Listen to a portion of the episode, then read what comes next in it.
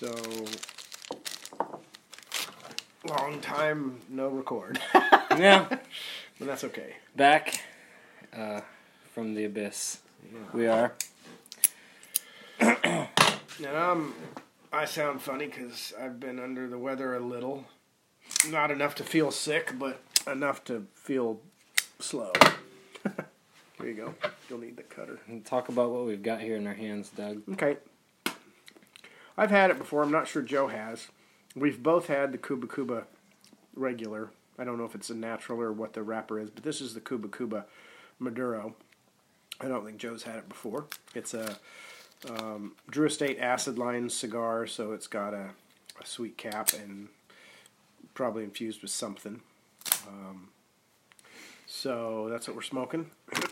And we don't necessarily have much of an don't have any official agenda, which is usually the case, but sometimes things pop up, and so we're like, oh yeah, we're going to talk about that. So that's probably what's going to happen today. But I really want to get this thing lit. And this nice without even smoking it. Yeah, doesn't it? It just smells great. I like to pick cigars I know pretty well if I'm stuffed up, because I think I might miss a little. Let your imagination and your memory fill in the gaps. Yep.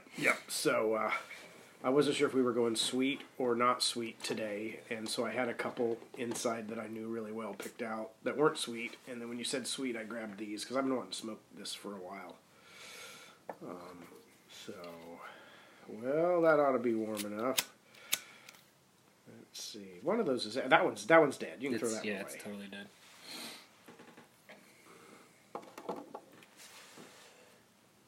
Oh, well, I've been kind of out of the loop for a couple of weeks. Not totally, but working a lot of hours. So I don't really know.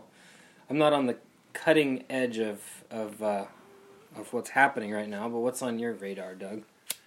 Well, the shooting is a big deal. And it would be interesting, probably, to talk about that, just because it's kind of on everyone's mind. And I have a question for you about the shooting. Okay. Do you think it would still be on everyone's mind if we weren't hearing about it 24/7 from just about every angle? Well, I am... it's fun to speak in generalizations. Generalizations serve a purpose. It does seem, as Americans, everything's fast, including our memory... our memory going away. Mm-hmm. Something happens, and oh, it's horrible, and then, oh, we're over it. And it's interesting, in the Bible, in the Old Testament, where, like, there were certain, like, when people died, there were, like, certain ways to, like, you had to be mourned for so long, certain activities you actually did. And I wonder if that was a way to almost force people, the ritual forces you to say, I'm going to mourn for this long, so you don't just throw your hands up in an emotional hubbub. You do, because you're emotional, but you don't just do that. You do other things. And but just forgetting, I mean, Columbine, you know, my sister attended there, but wasn't attending there when it happened. Really? She knew students, she knew a teacher.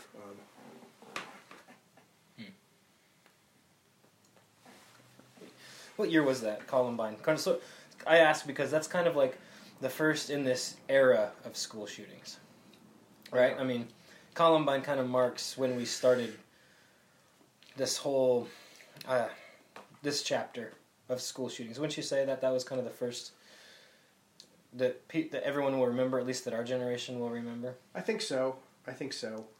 And if not the first, I mean, even if we don't have that exactly accurate, it was the first where the shooters became popular in both a bad way and a good way. I mean, they became popular because it was in the news, but also in a bad way, and people looked up to them, people wanted to copy them, and it was like, hey, this can be done. If I'm a student and I'm pissed off at somebody, I can do this. Mm-hmm. I really think that I really think that the I guess I'm not an old man. Neither are you, really, but older. When did let's jog our memory, sir? When did the cable news and when did that like really become a popular, you know, where people sat around all day long and watched? CNN's been around a while. Fox News, I remember kind of when that sort of started to take off. But I really haven't just, I guess I feel, this is more intuition than fact probably, but I feel like that really drives, like that probably, I think there were probably school shootings and mass shootings before that, before Columbine, but I think probably that might have been the first one that got such widespread coverage, which, you know, that went on and 24 hours and you know, I think that probably lends to what you're saying about the notoriety of the killers or the you know, people knowing who they were and copying them or even knowing what went down. Because before, I mean, if you saw a headline in the newspaper, you read it, it goes in one ear out the other. Somebody might mention it at coffee, whatever. But now it's pictures, it's commentary, it's in front of us for extended periods of time. I have to think, and I just believe it, I guess, that that's a real contributor to how deeply these things touch us, because it continuously gets forced in front of us, kind of not unlike, you know, your ritual morning that you were just talking about, how they continue to put that in front of you, put it in front of you. It's got to contribute to the way that these things affect us, don't you think? Yeah, and if I can bounce off of that for a second. In fact, I want to go back to the ritual morning and how it ends. But before I do that, I want to do a comment on the cigar ritual morning and how it ends. I'm remembering this as just the first few puffs, and as a Maduro probably should be, it would be really earthy and dark, and that's what I'm getting. Typically, Maduros are sweet, but they're sweet when you don't have an infused sweetened tip, so they're, you know, just you're getting a lightly hint of sweet, and this is hard to detect whether this Maduro is actually sweet naturally or not because it's so sweet on the tip. But there's just a hint of spice on the initial draw, just enough to interest me. I'm not a person that likes a lot of spice, but it's interesting on an earthy level because it's earthy, and then it's like the sweet isn't the unnatural sweet part isn't supposed to be there, but it still tastes okay. Yeah, you know. I agree. It's sort of discordant in a way, almost, but it's not unpleasant. Mm-mm. But it's a marked difference from that other wrapper, from the Kuba. Is it Kuba or Kubo? Kuba. Yeah. Kuba. It's a marked difference. I mean, you could definitely. And I think the Kuba, the sweet seems to belong there. Yeah. Like it goes, and this is you know, it's. And I don't know that I would have thought that the first time I smoked this, but I definitely do now. I definitely feel what you're saying. All right, so how do we end our ritual? Well, morning? Here's the thing. This is the difference. You said that sometimes the media keeps it in front of us, like the ritual morning. The thing is, with the ritual morning, it's over. Whatever the I don't know the Old Testament well enough to actually tell you what the Israelite people went through for mourning, but there was a point when it was over. And it's like, boom, morning is done. Now we go back to our normal life. In the media, it's like just constant. If we're not self-filtering, if we're not self-regulating ourselves and not watching the media, it's constant. And so it's an interesting. If we're not filtering it, it's almost like it's controlling our emotions. If nothing else, it's a hamster on a wheel to our emotions. Yeah, and I think that there's a difference too, because I think that, okay, so to differentiate between mourning and what we see today, okay. I think the mourning was ritual mourning, let's say. I mean, I'm again assuming some things, but it seems like that would be, number one, to honor the dead. Number two, to facilitate a process that needs to happen in the mourners to get back on with life and to be continue to be human, whatever that means or could mean. But what we have now, it seems like, though, is not. And I hate to say this because I think that there are some people that would find a statement like this appalling. But I think that what we're seeing today is not for the victims. It's not to remember them. It's definitely to get the heads of the people turned in a specific direction. To me, it's almost despicable because it's not mourning anymore. It's just driven political agenda, and it's really a disgrace to those who have suffered because it's all in their name. You know, oh, these kids, you know, have we've got to stop this because these kids, but and so they claim to be acting on those kids' behalf, but really they're just using their death and their suffering to further an agenda that's been their stated agenda as long as we can remember. Well, and think about this, trying to look at the counterpoint a little bit. If you have no base value, if you have no God, if you have no afterlife, if you have nothing like that to hold on to, nothing stable, nothing that you look to, maybe you're a bad person, and I don't want to say this about everybody, but it seems this way. Maybe you're a bad person if you don't say, oh my gosh, my kid was killed, and just keep hammering it and do something. Mm-hmm. Then I think people feel like they're a bad person. Right. And you know what? Maybe if they didn't do that, they would still be a good person.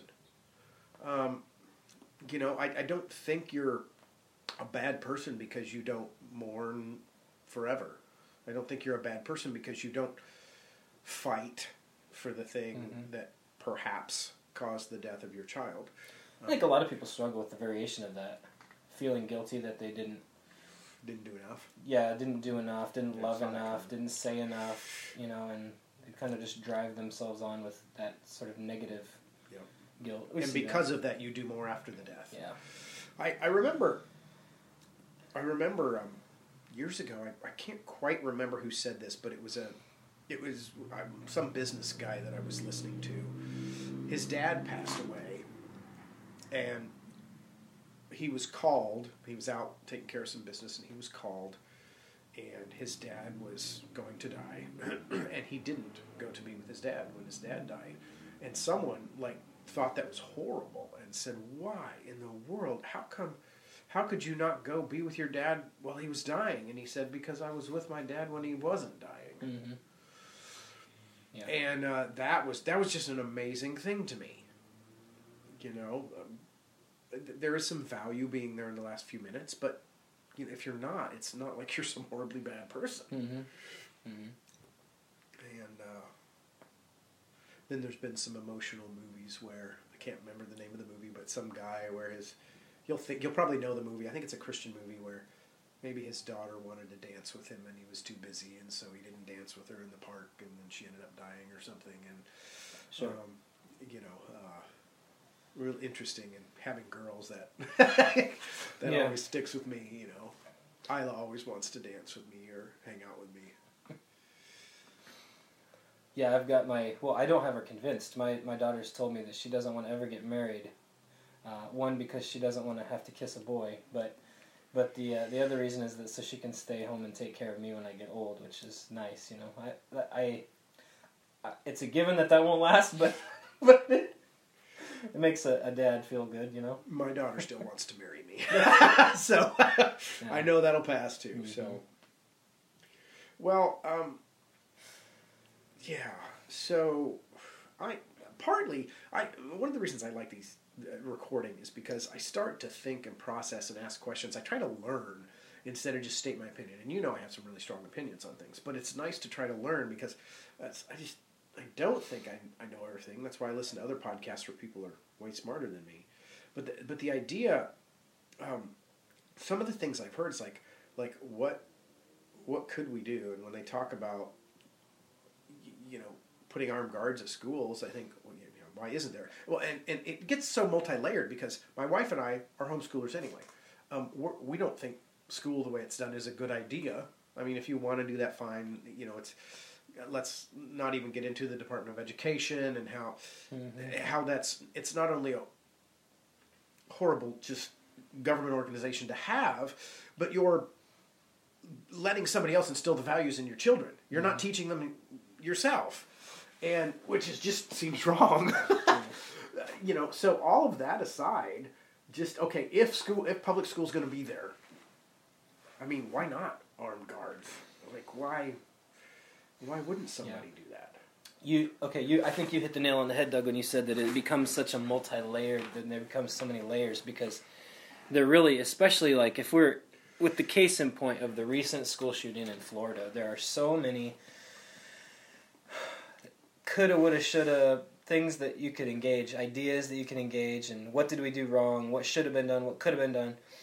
And I think it's kind of, okay, so this happens, and like it has happened every other time, immediately the voices start.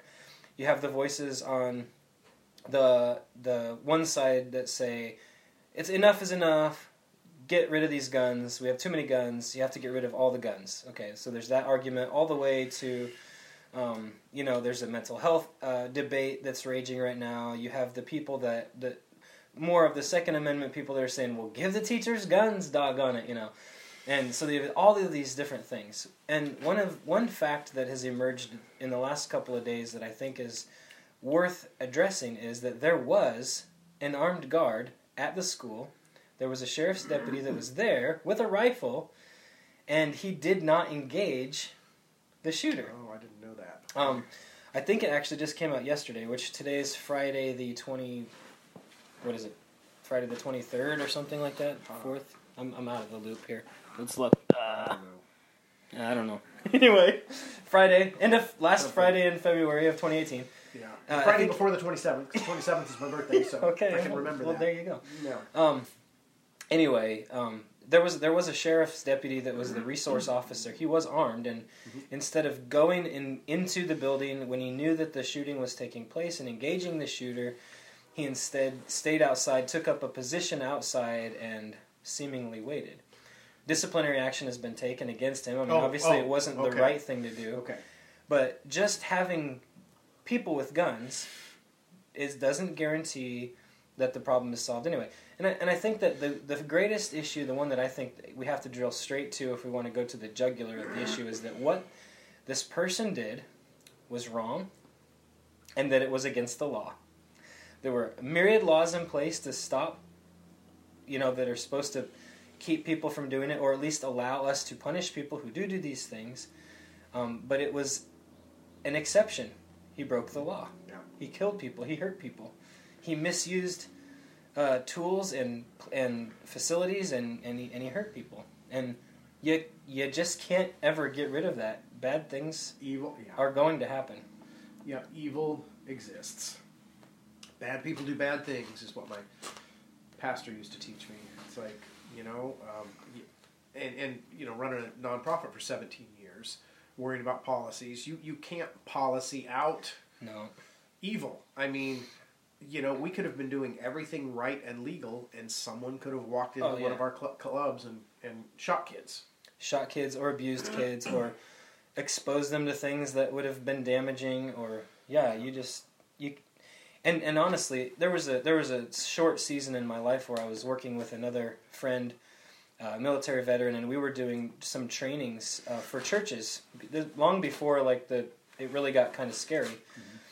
We were going into a couple churches and giving them a little bit of a run-through on what to expect if someone were to come in and try to shoot it up, or how to have, some reasonable security procedures for a church. And I told them, I kind of wanted to highlight this idea, because a lot of times you get sort of these, and they do tend to be pretty far right-leaning, conservative, Christian type of folks that get real excited about defending and about that. And I don't think that the sentiment is wrong, but they have to understand that there comes a line, and I think you probably experienced this with your work in the nonprofit world as well, where if you totally make yourself totally safe, you will cease to be what you're trying to be. Mm-hmm. You could make your church a military base, but it's not going to be a church anymore. It's going to be secure. Mm-hmm. But it's not going to be a church anymore. You can make your nonprofit safe. You can make your school totally safe. But it's not going to be a school anymore. It's going to be something else that I don't think you want. There's definitely a line. We have to remember that, Yeah. With all these things.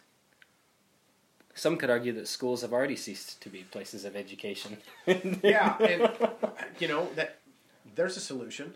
Do away with the public education system. Then we won't have kids, you know, congregating in large groups where they can be shot. And, you know, it's the funny thing. I've got to talk about a phrase. That's just ridiculous. And is that the phrase? That's the phrase. That's just ridiculous. And the reason it comes up is because I actually say it sometimes, and it's a sign to me of where my heart is. I'm basically saying, you're stupid and unreasonable.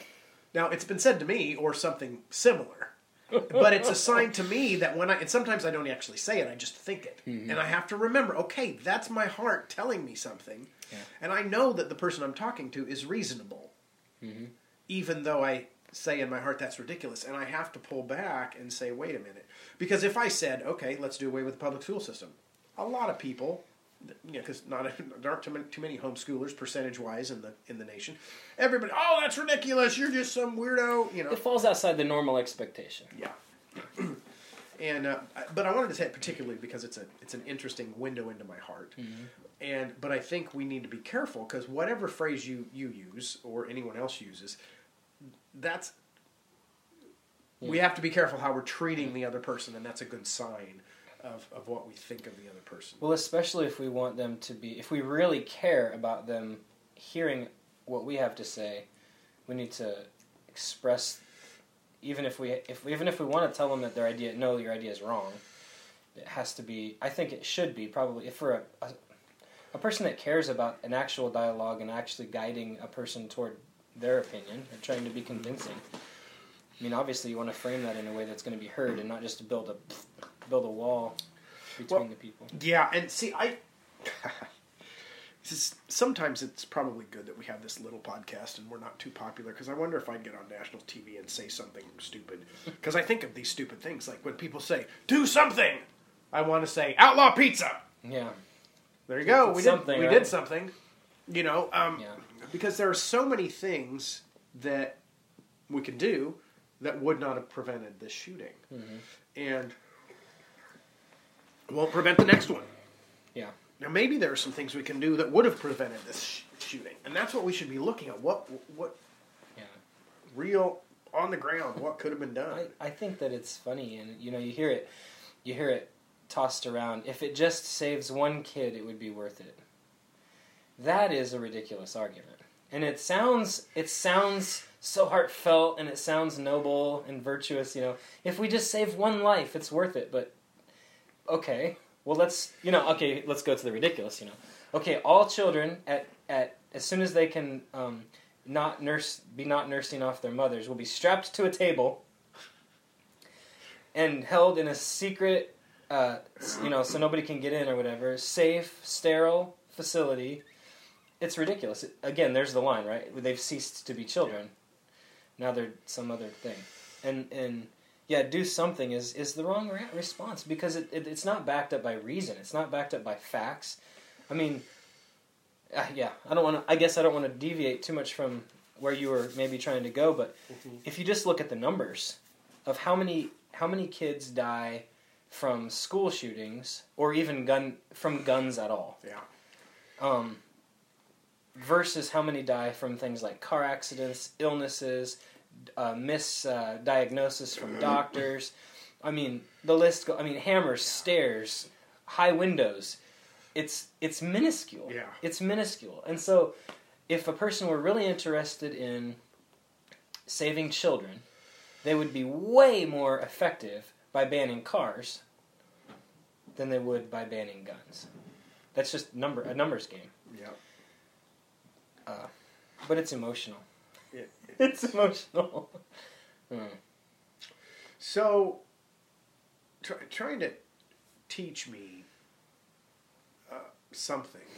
I mean, I've heard, and I don't know the exact stat. I think Dana Loesch was talking about it on something I was listening to. But the fact that, like, there's, I don't know if it's 0.02% or if it's 2%, but there's a really super, super, super low percentage of deaths committed with an AR.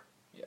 And people are like, oh, ban the AR, because it's something that they can put on a banner and throw around, and it's like, but so many people are killed with handguns.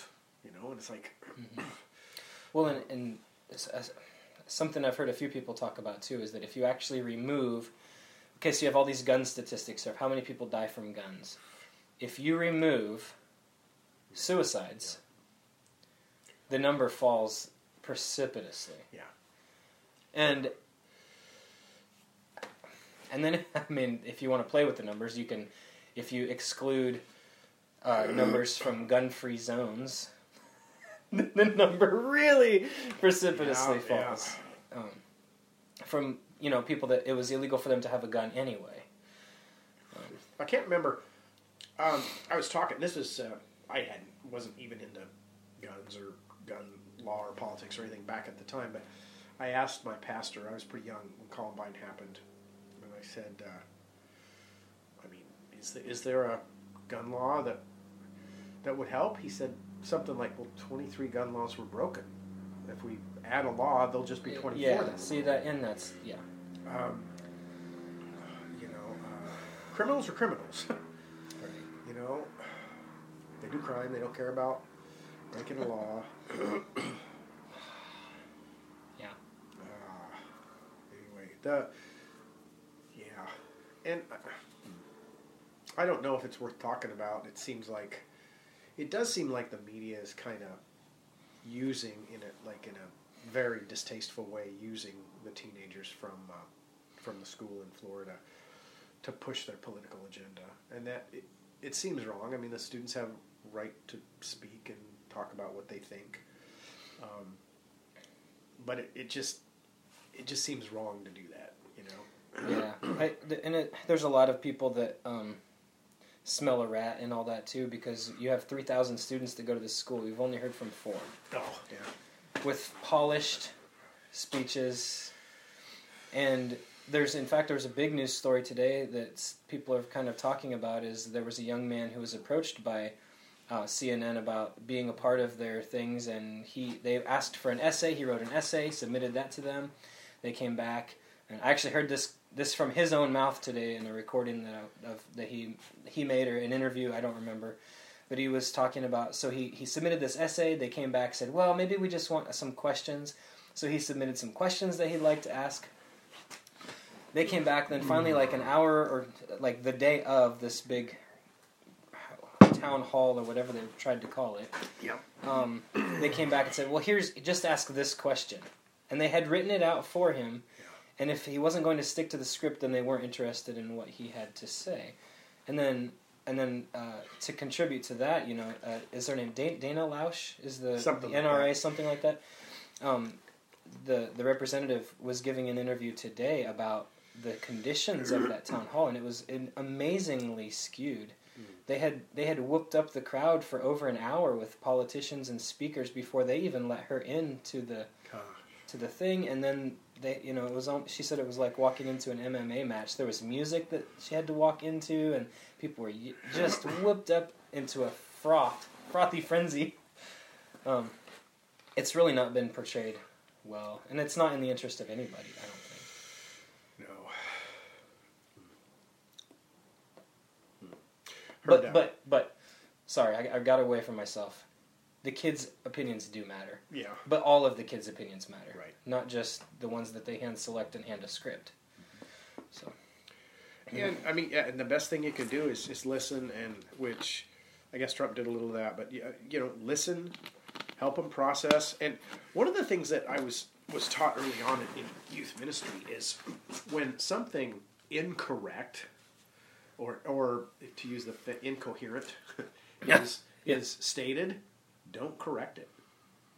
Let it linger, because a huge percentage of the time, it will correct. Someone will correct it, and a lot of the percentage of the time, it will be the person that said it. Because as the conversation goes, self-contradict. Yeah, they'll go back and they'll, you know, when you say something out loud, you say it and you hear it and you think it, and so there's something happening in the process, and that's really good to let happen. I mean. And, you know, sometimes kids get arguing, but even then, you know, a kid will correct or say, that's not right, or the kid themselves will say, oh, yeah, wait, I don't think that was right when I said earlier. Yeah. And it's almost hilarious to just let things linger and see what happens. There's a phrase for that. Given someone enough rope, they'll hang themselves or something like that, to that effect. It's true. The truth has a way of asserting itself. It really does. It's funny. There's two things. I think there was actually... I want to talk about some legislation that I don't have a lot of expertise on, but I also want to talk about... I almost just want... First of all, a gun ban just wouldn't happen. I mean, everybody would keep their guns. Which is interesting, but it's like... I'd almost... Okay, everybody see that. Everybody turns in their guns. There's zero guns. They destroyed them all. Nobody has guns. Mm-hmm. And then somebody makes a gun and has another shooting. Okay, see, now can we have our guns back? Yeah. Yeah. And we would find out really fast. Yeah, or it's a bomb. We would find out really fast. I heard a commentary by, there's 1,000 directions you can go from that. Number one, this week there was a church shooting in Russia. 5 people were killed. Guy goes into a church. I don't know any other information aside that I'm pretty sure it was a Christian church. A guy goes in, kills 5 people. Shooting.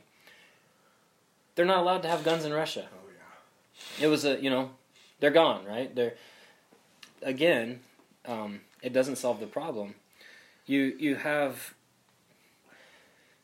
a right in this country to defend ourselves, and I heard a very good commentary by a former Secret Service agent this week that said, he said it's a fact.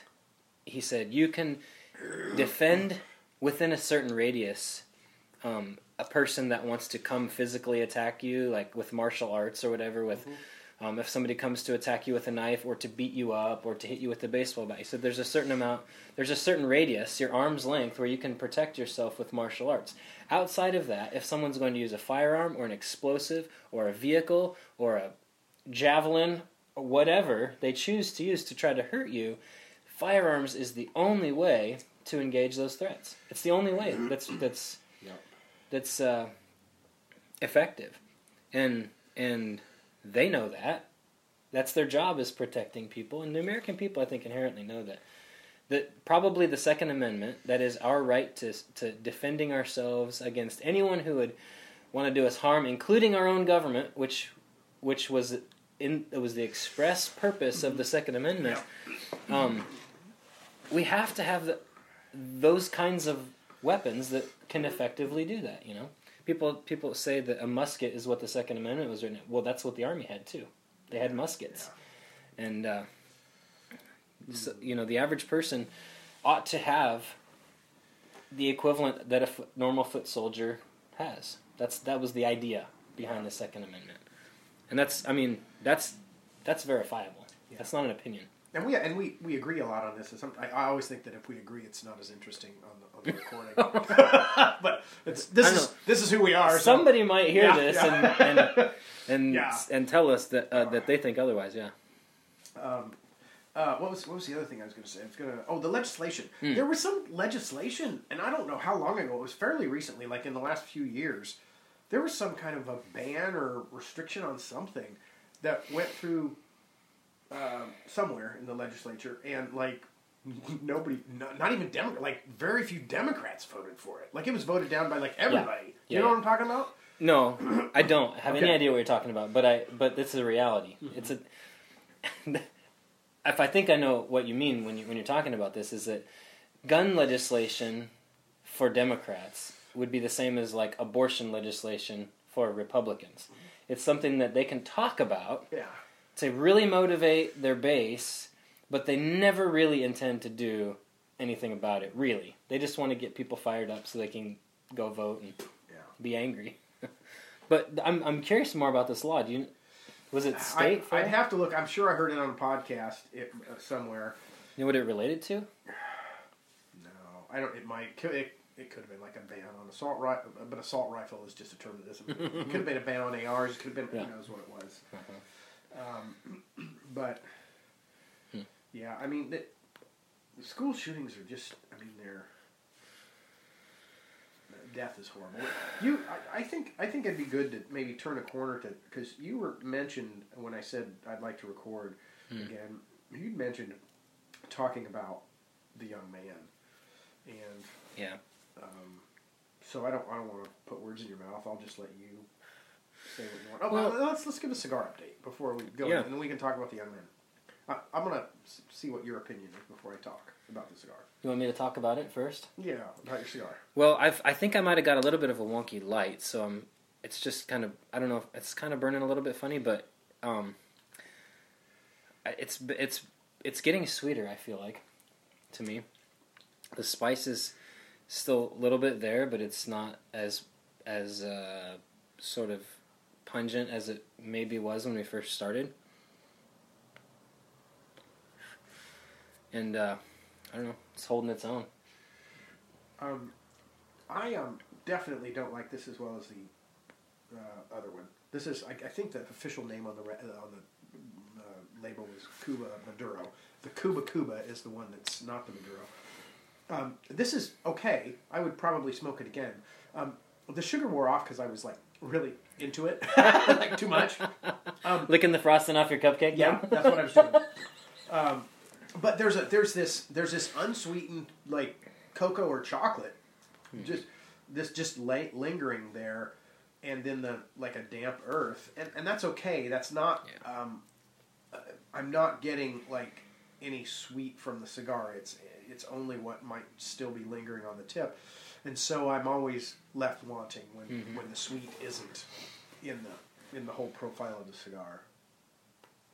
I think that. I feel like it's getting sweeter, and I think it might be because that sweet tip is wearing off that, I can actually taste, the cigar standing on its own a little bit more. It's a little less discordant, I think. Well, I would like to maybe get more of that. I might try puffing harder or whatever, to change the the taste profile a little. But I do that the cocoa that I'm getting, it might even be coffee. Cocoa and coffee sometimes can be kind of similar. Mm-hmm. But that's the thing that's keeping me interested. The damp earth is just kind of... I keep thinking of the normal one. Thinking, I wish it was that one. Yeah. I wish it was that one. Yeah. So. For sure. Okay. Well, okay, so just to catch the audience, if there is any, up on what Doug and I had talked about a few days ago, I think that something that I haven't heard really anybody talk about is the fact that probably, and I guess I want to put a disclaimer on it when I say it this time, because I don't know the high school. I don't know the school and what they taught, and what the teachers are like, and what curriculums that they follow or don't follow. But I think that there's a general root cause in a lot of these things that happen that produces a symptom, that we're trying to treat the symptom instead of the root cause. And that is that, in all likelihood, from a worldview perspective, this kid that goes in and shoots up a school is probably just following the worldview that he was taught by that very same school. And what I mean when I say that is that when you teach a child that they are the result of time plus matter plus chance, that they're nothing but a cosmic accident, that there is no meaning to life, there is no intelligibility in their origin, that there is no real objective right and wrong, and that there is nothing after we die, that we are just have evolved here by some chance, and that human life doesn't have really any inherent value, but the future belongs to those who take it, the survival of the fittest. When you teach that to a child, really, this shooter did not do anything wrong. If that is your worldview. Mm-hmm. Didn't do anything wrong. What he did was he exerted his strength over those weaker than him, which is not only his right, but his responsibility. According to that worldview. Yeah. And so I think it's really hypocritical for people to point fingers at him if that's their worldview. Yeah. And this is something that I've said a lot, maybe even on a recording in the past, but where, by the way, so... That was my fault. I'm going to slightly criticize you a little bit because it might actually help some of our smokers. Yeah, sure. It didn't look like you were rolling your cigar much when you lit it. And so it looked, when you were lighting it, it looked like you were going to get... It was lopsided? Yeah, you were going to get a lopsided burn. I saw you when you were lighting it, I'm thinking, he's going to have a problem. Well, and I wasn't... I think I was not tending it well either. I was going along with, almost letting it go out. And so yeah, I've got a little bit of a wonky burn that I'm kind of trying to correct now.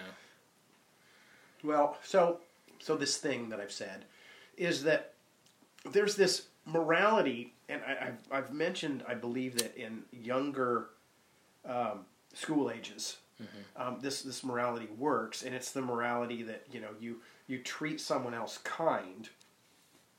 And it doesn't matter what you root as the reason, but because the reason always comes back to self. You treat them kind because you want to be treated kind. The golden rule, more or less. Or you treat them kind because you want to be a good person. So it's always benefiting self. Still subjective. Yes, it's always benefiting self, and so at the point where self is no longer benefited by that moral value, it's gone, and you shoot fellow students. Yeah, and it's just, I mean, how can people not see that? I mean, even sometimes when people, when people start saying, well, look, delayed gratification, just sacrifice some now, you'll have more later. Well, yes, that's a good idea because sometimes you want to sacrifice now, but that's selfish. It's still self-motivated. Yeah, it's still self-motivated.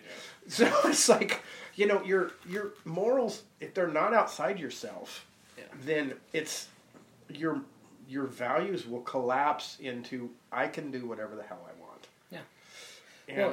And that's why I'm always very careful to say when I talk about the worldview issue, when in Darwinian thinking, especially as it applies to social Darwinism, I mean if you take on the view of Darwinian evolution that we are here because of an evolutionary process that happened without cause. Mm-hmm. You carry it over into the social arena. I'm always careful to state that a person, if that is their worldview, then they have not only the right but the responsibility to take every advantage over everyone and everything that is weaker than them. Because in that model, it's survival of the fittest. If you want to spread your seed, then you must. You not only have the right but have the responsibility to just do damage to anything and everything that's weaker than you are. Kill that other lion so you can have the lions. Absolutely. Yeah. If that's your worldview, then that's what you got to do. Well, and I never heard anybody talking this way when they were talking about the sexual misconduct in Hollywood, which kind of went to the side, because we have something really probably more important. Well, they couldn't ban movies, so right. They went for the guns and stuff.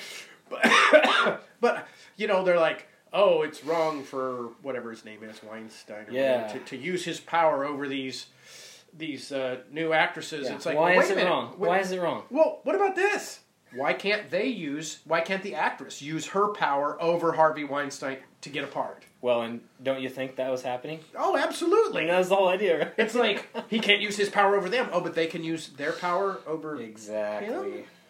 It's like, nobody ever... And a couple people hinted at it. A couple conservative people that were actually saying, look, I mean, if a director says, hey, come up to my apartment, let's talk about this movie. Okay, look, I just don't think there are too many women that are going to go up to his apartment and not realize something's going to go on. They're fully aware. They're fully aware. I think they are too. And if they're not dark, they have to be. They have to be aware. And I'm laughing not because it's funny, but because the reasoning, it's kind of. Almost funny. The only flip side could be maybe their parents really didn't raise them right. Maybe they were a little naive, but even then you can say, "Doggone it, raise your girls right." Don't. But at the point when somebody starts to take their clothes off and make sexual advances, you either say yes or you say no. Get a different job. I mean, yeah, I'm not a girl. I wouldn't say anything. I'd leave. Well, I was locked in the room, Yeah. Run away. Some guy, a preacher, I won't mention his name, and I don't actually like him as a preacher, but he he was propositioned on a plane by some lady. He's a married guy and a preacher. And he might have made the story up, but I don't care. He was propositioned by some lady on a plane, according to his story, and he stood up and started screaming, "Horror Babylon," and walked and sat in a different seat. Now, that's just one of those stories those kind of preachers might have made up, but my gosh, how powerful could that be?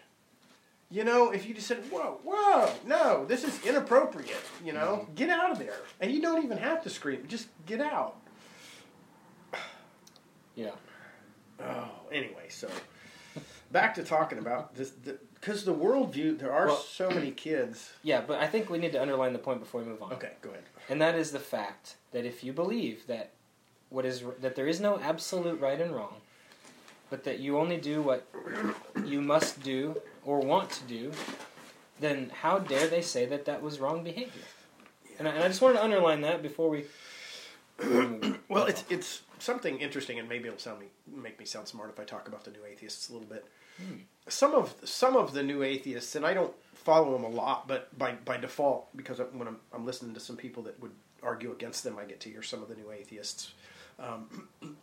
Now, can you define the new atheists? Because I'm a little confused as to what you mean by that. Modern, trendy. Okay.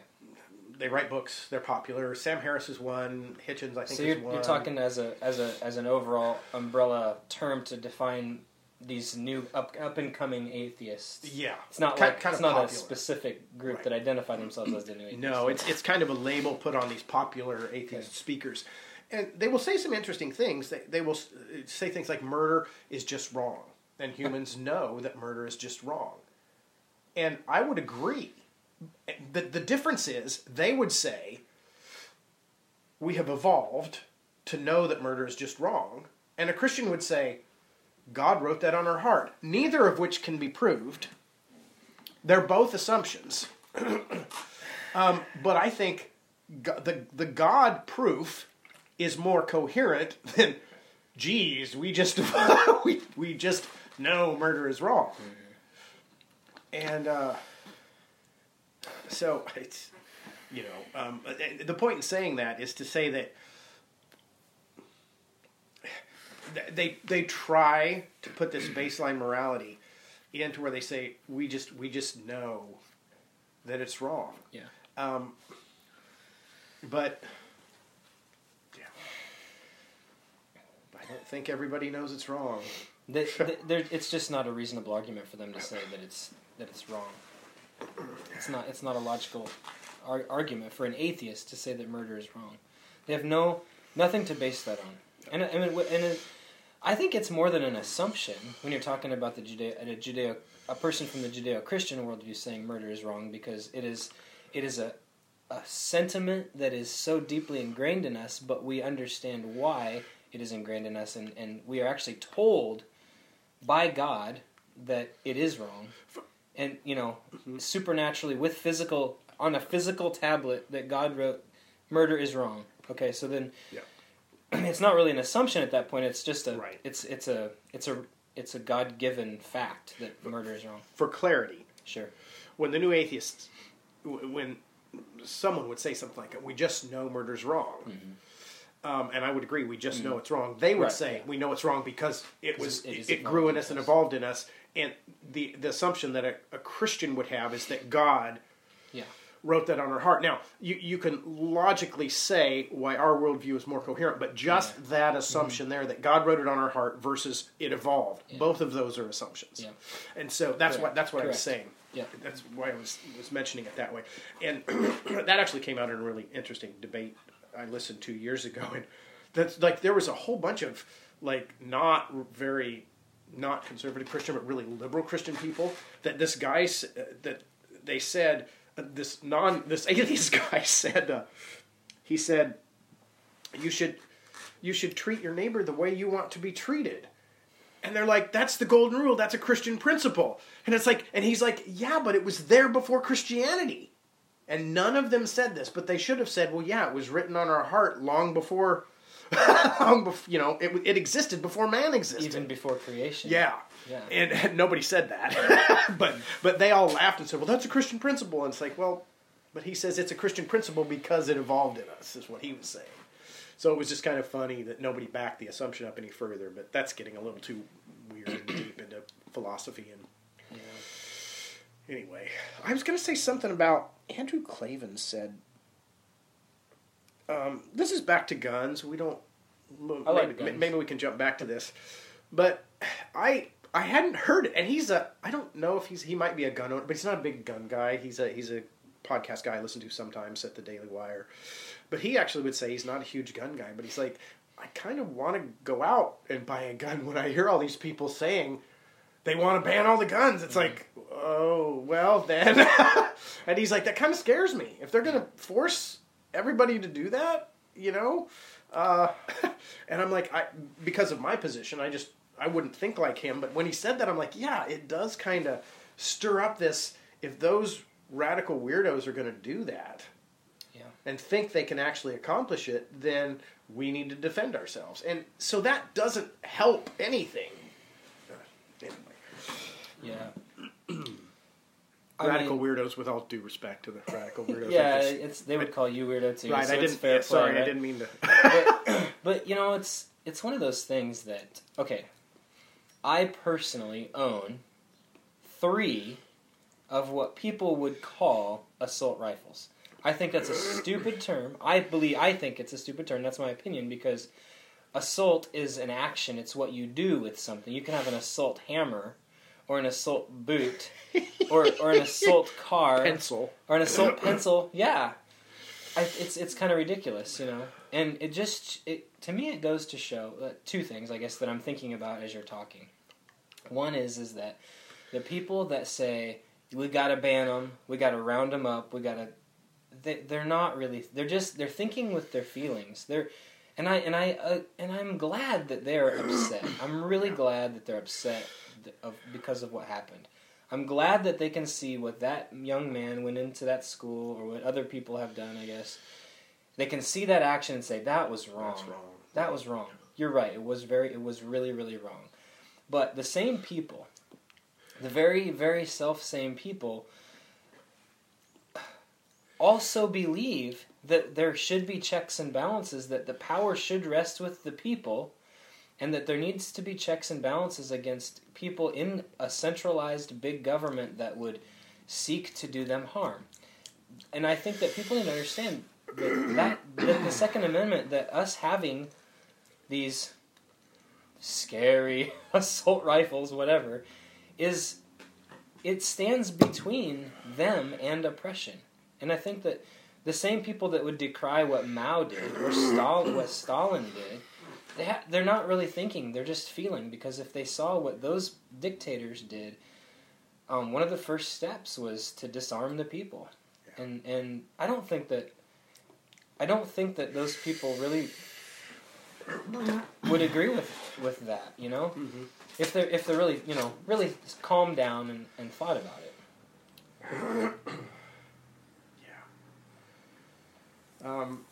So a cigar update. You may want to check. Mine just went out. Oh, darn. You're having some trouble. I'm yakking too much, I think. Yeah. I actually think you might be getting some better sweetness, because you might have been smoking yours slower, and that's why yours went out. Temperature. Mine's a little shorter, and I think when I started drawing a little slow, like I tried a few fast draws, and it was not good. It actually was worse. And I slowed down, and I think that there might be some natural sweetness coming out now. Yep. And it's definitely better, and I'm probably past the halfway point. I'm enjoying it more now than I did that first. Smelling your foot smoke, and it's wonderful. Oh yeah, it's like incense, you know, with these infused cigars. Yeah. Well, and I think, you know, there's a guy. Shout out to Cigar Obsession guy Brian Glenn. He, about every time he reviews a Drew Estate cigar, even the non-infused ones, he's like, man, there's just all kinds of foot smoke, and he just talks about how the foot smoke smells amazing. And that's just kind of one of the things I think that they do well, even in the infused or the non-infused cigars that they sell. They just smell really wonderful. So yeah, these acid series cigars are one of the extremely few where I'll come back from having a cigar and my wife will say, "You smell good." Because 9 times out of 10 it's, "Oh, you smell terrible. Go take a shower." Yeah. But not with these. She loves them. So, I was into it, okay, we're talking about guns and stuff. Along with, like, thinking with feelings and being reactionary, I don't blame people if they just don't know things. Yeah. But it's been pretty amazing to me how a lot of the very, very vocal people on the gun issue really, really don't know. They really don't know guns. And they think that things are legal that are not legal. Yeah. And they don't understand. I mean, if you think AR stands for assault rifle, you probably shouldn't have too much to say in the debate. Ben Shapiro was being a little bit... I like that he's a straight shooter. Mm-hmm. And he doesn't care if he upsets people, usually. But if he does, sometimes he'll say, "Okay, wait, this is what I meant." Mm-hmm. He'll do a little bit of it. He won't usually apologize, but he'll say, "I don't want you to misunderstand." So he was basically saying that, and he was saying kids, but kids that don't know anything about politics or don't know anything about guns, it's like, why should we listen to him? And, and he's kind of right. Everybody has, people try to hammer. It's like, "Oh, they have the right to speak." It's like, that's not what he said. Right. But the truth is true. In as much as I'm stupid, don't listen to me. Well, it's kind of like, don't take financial advice from your poor brother-in-law. Yeah, yeah. And really even, and this can be a little bit old, trying to squash people that need to process pain and death. Mm-hmm. But when you say this isn't the time to talk about it, well, maybe you can talk about guns after a bunch of people were just killed. But you got to realize that you're talking about it, you're processing, you're emotional, and you may not come. That's mm-hmm. not a good time to come up with good policy. Mm-hmm. Got to do something. Yeah, let's ban pizzas. That's maybe I'll get popular on YouTube. Saying it'll never happen. We should ban pizzas. That'll bring on civil war if they try to ban pizza. I will fight. Well, so that sounds really good right now. Actually, it does. Yeah, it does. We should order one. But, so now this could end up ticking some people off. But if we've got a little bit of time left, I'd like to unpack this and find out what's good about it and what's bad about it. Yeah. Because I hinted at this on Sunday, but I didn't want to say too much. It's like I started thinking, what could we do? And when they talked about armed guards at schools and stuff, that sounds great. But what about good people? I thought, good people with guns. What could they do? Yeah. Could we have somebody that some kind of setup with the internet and everything now? People can be notified lightning fast, and whoever's the closest can drive to the school and get there with guns. And there's the notification system going to be put in place pretty easily. And I'm thinking, we're not in a big city. We're in a small town. And I'm thinking maybe, your town. Mm-hmm. If there was, and there'd only have to be one person. If all the teachers threw a fit and said, "We don't agree with this," it doesn't matter. If one person said, "There's a gun in the school," mm-hmm. bam, as fast as possible, texts go out to 100 guys with guns, and they all go as quick as possible and get to the school to help. Yeah, I was thinking about this, because in all fairness, we talked about this just briefly a few days ago, and I was thinking about this idea, and there's, I think, some really, really, really good sides to it and some really bad sides to it, and I'll try to be brief because we are kind of running out of time. But, okay, plus side. I live in a town, or I live near a town, of about 1,300 people. It's a really small town. We have one on-duty police officer all the time, so there's always a town cop or in town, and we have a high school there. And so I'm thinking, not just with the school shooting, but just in the atmosphere of extremism and, like, these random acts of killing and hurting people, it wouldn't be a bad idea to have, and I hate to use the word militia, but it would kind of function like Minutemen, is what you're talking about, the old idea of Minutemen. I think that it would just be smart to reinstate some kind of posse or whatever of people that were known in the community, like I'm a local pastor. If people see me in that little town, they know I'm a local pastor. They recognize me. They see my big beard. We talk, whatever. They know me. I'm somebody that is easily identifiable. If there's something that happens and I show up, hey, that's Joe. Yeah. We know Joe. I'm not going to be misidentified as some other person. So you know, that idea of a quick response team is a. I think if I were a county sheriff or a town cop, I would want people that I knew and trusted and that I had shot with, I'd trained with, not just shooting either, but just like quick response, trauma care, whatever you're talking about. It would be just a wise thing, I think, to have that. On the other hand, I can also see from a law enforcement perspective the problem with having 100 foaming at the mouth Papa Bears coming in and there's already a bad situation. That would be a total nightmare, and the carnage is probably going to be increased at that point. And so I can understand. I mean, yeah, I already know from my little, contact with law enforcement that would be a total nightmare for them. They would, to have all these people rushing in. Who's the shooter? So it would have to be a small group. It would have to be a small, easily identifiable group. But here's the problem. Well, yeah, but I mean, if you had 100 people, what's the likelihood that 3 of them could get there in a minute? That's my point. You have 100, but maybe only 3 would be within within a 2-minute range of the school, right? Because we're talking really fast response. Logistically, it works. Yeah. Pragmatically, it would probably work to put down the shooter.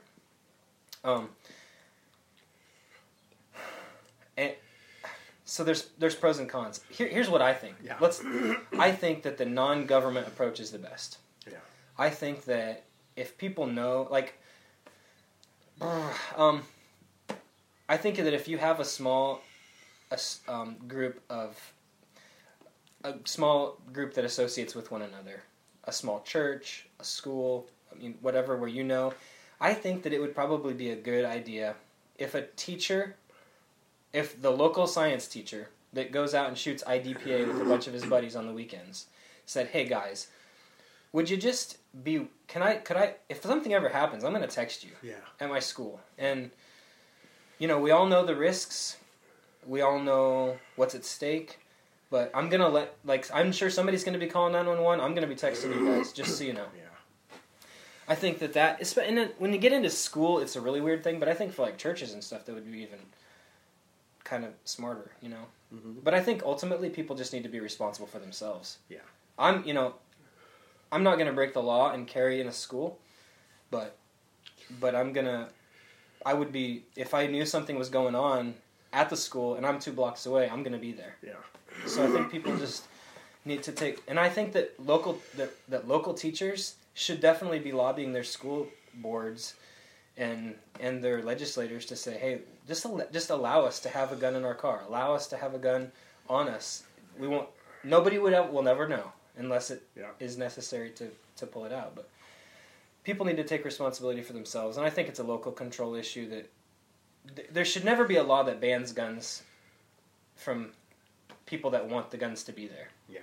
If a local school board wants some teachers to be armed, if there are teachers that are trained and are capable of that and they want to be armed to do that role, to fill that role, why on earth would you tell them no? Yeah. So I don't know if I answered. Well, it's a good idea, but I do see the problems and the benefits, Yeah. But there's always going to be those, right? And I think maybe you hinted at that there would, maybe you'd want law enforcement to know, and you'd have to say, "Hey, you have to." Yeah, and it's like they would have to. We're going to have a bright orange armband on if we're there. So you wouldn't want that to be public knowledge, right? And so that would be it'd be hard. You'd have to keep that secret somehow. We like guys that the local police have selected have a blaze orange ball cap under the seat of their vehicle always, because if they put that on, then that's the secret code of, "Hey, I'm blue." Yeah. So, but communication is a big thing. If guys think that they're going to form some Minuteman militia to guard the local high school, and they know that the local sheriff's going to be against that, and they organize it anyway, that's a bad idea. Because if you have 5 guys descend on a high school during an active shooter scenario, they're going to get shot. Yeah, they're definitely going to get shot. And philosophically, I say, so what? which that's not... That's my emotion more than, you know... But the other thing is that it takes those law enforcement resources away from addressing the problem. Yeah, and that's the reasonable response. Have to communicate. Absolutely have to communicate. But we're running up against the clock here, my friend. All right. So we better shut her down. All righty. Any closing comments about guns or the cigars or anything? Well... No, I better not. Some things that I maybe want to say, but like you said, sometimes we want to say things that we ought not to. I've already said I like the Kuba Kuba better than the Kuba Maduro. Yeah, I'll agree. So that's a good close. I think we covered everything else. So let's call it good, and we'll finish up the cigars after we close her down. Very good. Bye-bye.